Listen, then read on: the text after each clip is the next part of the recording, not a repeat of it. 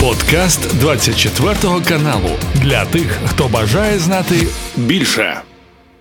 Детальніше про ситуацію і на півдні нашої країни, і на сході будемо говорити далі. Петро Черник, військовий експерт, долучається до нас в ефірі. Пане Петре, я вас вітаю. Доброго вечора. Добрий вечір.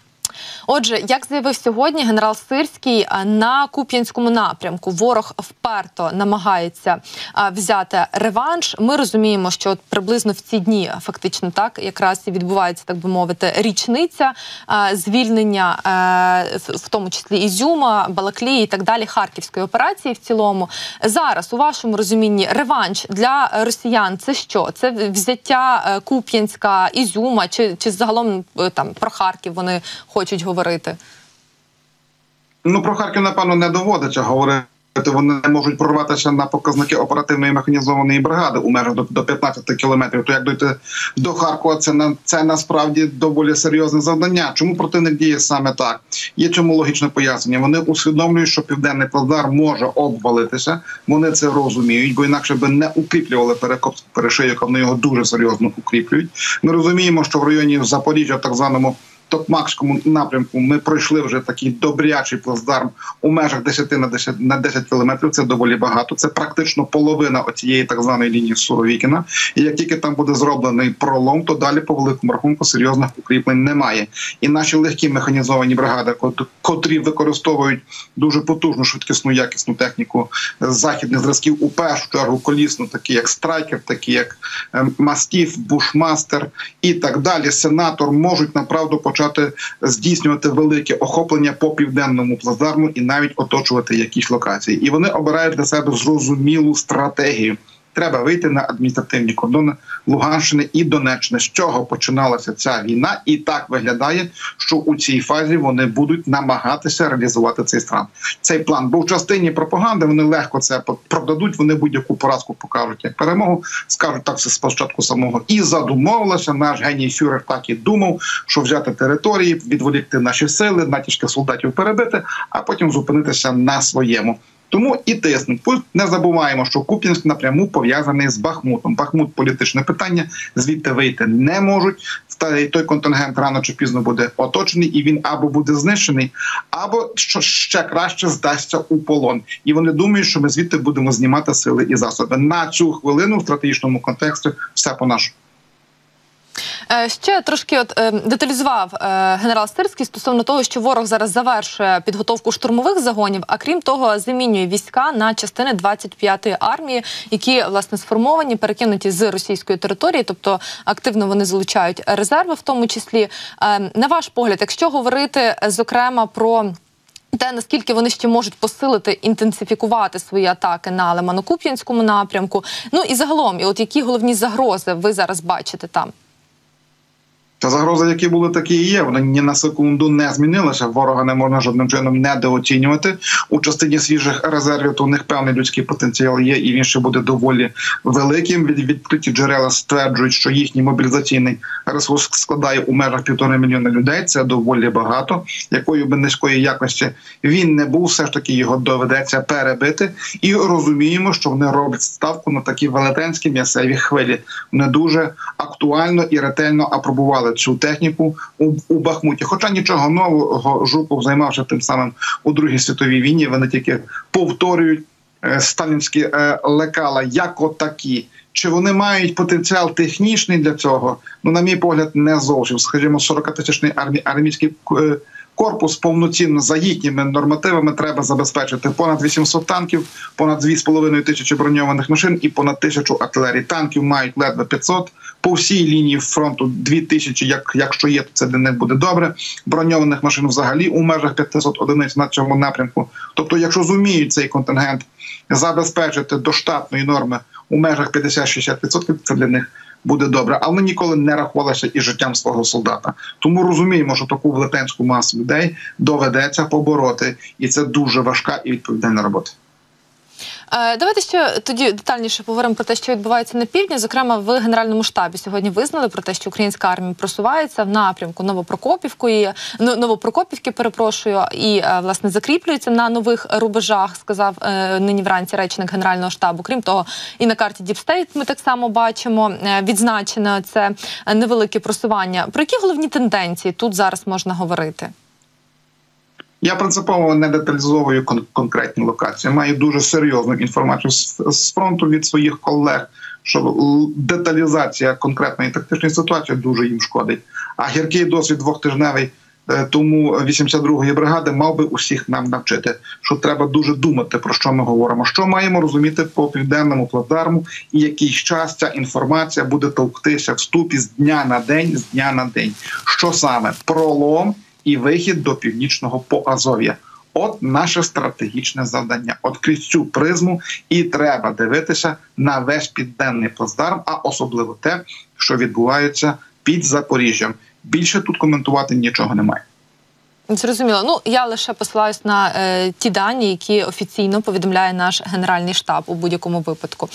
Е, зрештою, е, про е, фактично перебіг нашої контрнаступальної операції маємо ще цифри, які точно не можуть нас не радувати. Це що стосується е, враженої російської техніки, і, е, зокрема, якщо говорити про артилерійські системи, то буквально кожної доби якусь нереальну кількість знищують наші збройні сили. От, зокрема, впродовж останньої доби 36 артилерійських установок знищені знищили. Якщо вдуматись, то це насправді дуже багато для одного дня. От хочу вас питати, завдяки чому це стало можливо, і яка доля тут, скажімо так, використання саме касетних боєприпасів, які не так давно з'явилися на озброєнні в нашої армії. Ну, давайте ми з'ясуємо і розберемо це питання, бо воно направду дуже серйозне, і от про нього вартує поговорити. Дійсно, на 95% ця війна є війною артилерії. Росіяни за півтори року втрачали в середньому від 200 до 300 арт-установок в Україні, починаючи в місяць, я маю на увазі на місяць. Це дуже важлива деталь. Починаючи із травня місяця, ми суттєво поміняли філософію ураження. Травень 553 установки червень 688, липень 677 і серпень абсолютний рекорд 691 установка. Складаємо разом докупи. Це більше двох тисяч е, арт-систем, десь у тих межах. А штатний артилерійський полк чи штатна бригада, точніше, ствольною артилерією забезпечується у межах 72 одиниць. Ми розуміємо, скільки бригад ми вже винищили, якщо 2000 поділити на 72. Так у грубому прикиді. Сьогодні це два повноцінних дивізіони дивізіон це 18 арт-установок. За рахунок чого? Тобто, от про касетні боєприпаси тут і не зовсім коректно говорити, бо касетні боєприпаси призначені для масштабованих уражень великої площі, і вони носять коефіцієнт пошкодження у першу чергу і е, винищення поранення особового складу. Тут направду йдеться про точну контрбатарейну боротьбу. Тобто є гармата, і наш точний постріл її нищить артилерійським вогнем або його нищить дрон камікадзе, який гарантовано долітає до цілі, е, де суть і зміст філософії. Нашої нашого успіху, бо це ще не перемога. Ми дуже сильно насичилися дуже якісно в першу чергу американцями контрбатарейними системами. ANTPQ 36, 48, 50 і це не повний перелік. Нічого подібного росіяни не мають машина зоопарк 1 не витримує жодної конкуренції. Навіть їхні генерали кажуть, що в цій частині ми українці суттєво їх переважаємо. А така німецька машина контрбатарейної боротьби, як Кобра, вони в нас є на озброєнні, вони працюють. Це взагалі у цій частині можна вважати чудом техніки. Ну і звичайно, аеророзвідка вона зросла кратно. Про дрони не говорив лінивий, про так звані керовані дрони також не говорив лінивий. От і є тут філософія успіху. І чому це важливо? Ми на цю хвилину винищили поза 5,5 тисяч стволів Російської Федерації. Це їхній штатний показник, з яким вони починали війну. Правда, на складах ще є поза 10 тисяч різного старого радянського мотлоху. Треба тоді йдуть до установки су 100 Другої світової війни. Але їхній воєнно-промисловий комплекс може знімати складів, ремонтувати і доправляти до фронту 200-300 установок на місяць, не більше. А ми підняли коефіцієнт винищення як мінімум у два рази. І я думаю, вересень знову нас подивиться дивує. А отже, рано чи пізно прийде той щасливий день, коли вони по-справжньому виснажаться з артилерією, і ті гігантські вогневі вали, які нам перешкоджають рухатися уперед, якщо не будуть повністю скасовані, то будуть дуже серйозно понижені. І от тоді з'явиться справжня можливість рухатися уперед набагато швидше. Ще сьогодні важлива подія. Це, звісно, візит державного секретаря США Ентоні Блінкіна до Києва. Важливо, що він відбувається, ну так би мовити, е, на екваторі нашого контрнаступу. До речі, Блінкін уже його оцінив. Сказав, що Сполучені Штати бачать цитую хороший прогрес. Щодо якраз е, контрнаступу, змі писали про те, що на фоні візиту сполучені скоріш за все Блінкін оголосить про військову допомогу. Різні цифри фігурували від 100 мільйонів і аж до мільярда. На ваш погляд, а чого зараз найбільше ми потребуємо, якщо говорити про озброєння, тому що так само е, різні варіанти звучать в медіа для того, аби е, на даному етапі це якомога ефективніше сприяло нашому контрнаступу. Зброї багато не буває. Звичайно, артилерії, артилерії і ще раз артилерії і якомога більше снарядів до неї. Але тут також треба бути критичним реалістом колективний захід зустрів цю війну у в розумінні того, що він взагалі не був до неї готовий. Та й це дійсно так. Це е, війна відбувається за класичними лекалами першої другої світової війни. Вважалося, що на європейському театрі воєнних дій це вже неможливо. Вже сита Європа розслабилася, а американці пішли в ракету, а не в артилерію. Якщо, скажімо, росіяни на на початок війни мали від 15 до 20 мільйонів снарядів усіх калібрів, то американці ледь ледь два з половиною. Росіяни і досі виробляють виробляють до 125 тисяч снарядів на місяць. Американці на 50 тисяч вийдуть, дай Боже, цієї осені. Тому не думаю, що буде якийсь різкий прорив у частині надання зброї. Скоріше усе буде саме за тими показниками, які є. Тобто додадуть більше ракет, додадуть більше снарядів. Сподіваємося, буде більше високоточних і касетних боєприпасів. Бо касетні боєприпаси дуже добре себе показали. Думаю, що мали би з'явитися уже задекларовані касетні боєприпаси до Хаймерсів, які також суттєво підвищать коефіцієнт знищення і ушкодження російської техніки, а також можливо будуть перші сигнали по зброї до авіації. Що маємо всі тверезо розуміти у частині, що стосується того, що могли нам союзники надати, вони надали нам практично усе. Літаки за ну, я маю на увазі номенклатуру зброї, не не не кількість, а номенклатуру.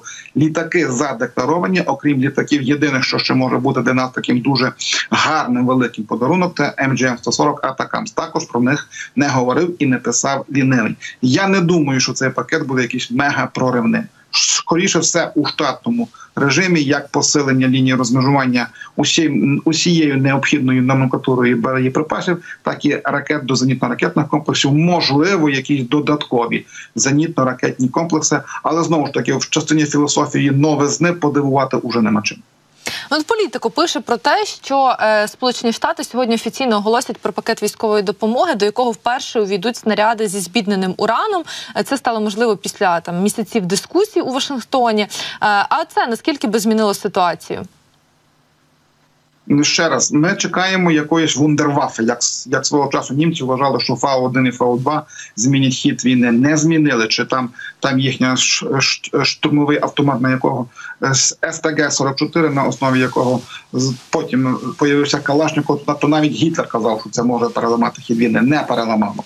Хід війни по справжньому прискорить і переламає авіація. Про це ми говорили безліч разів. І велика номенклатура бомб далекобійних ракет до неї. Це окрема тема. Поговоримо якось е, при нагоді нагоді. Оце, що ви зараз згадали, е, збідна уран, збіднений уран як боєприпас. Чим він краще за кумулятивний?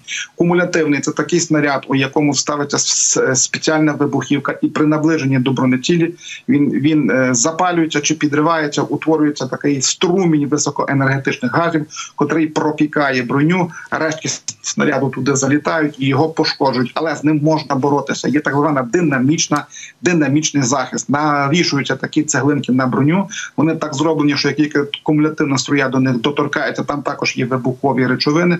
Вони тут же у зворотньому е, у зворотньому напрямку вибухають і розсіюють цю кумулятивну. Цей кумулятивний струмінь, тобто техніка може вижити. А після е, того як потрапляє оцей надміцний стержень, вона не виживає. У чому філософія цього снаряду? Щоб техніка гарантовано була знищена, не пошкоджена і потім потенційно відремонтована і повернена назад на поле бою, а кінцево знищена. Якщо касетний боєприпас піднімає ушкодження піхоти на 20-30%, то оцей боєприпас знищує бронетехніку практично на 100%. Ну і зокрема, ось ці боєприпаси зі збідненим ураном вони вважаються найефективними найефективнішими для американських танків. Абрамс очікується знову ж таки. Змі писали про те, що е, перші 10 е, американських танків е, прибудуть в Україну вже всередині вересня і мали би підсилити наш контрнаступ. А дійсно наскільки це буде відчутне поповнення на поле бою? Як ви вважаєте? Це буде корисно, але знову в нас нескінченна емоційна складова в частині зброї, яка щось змінить.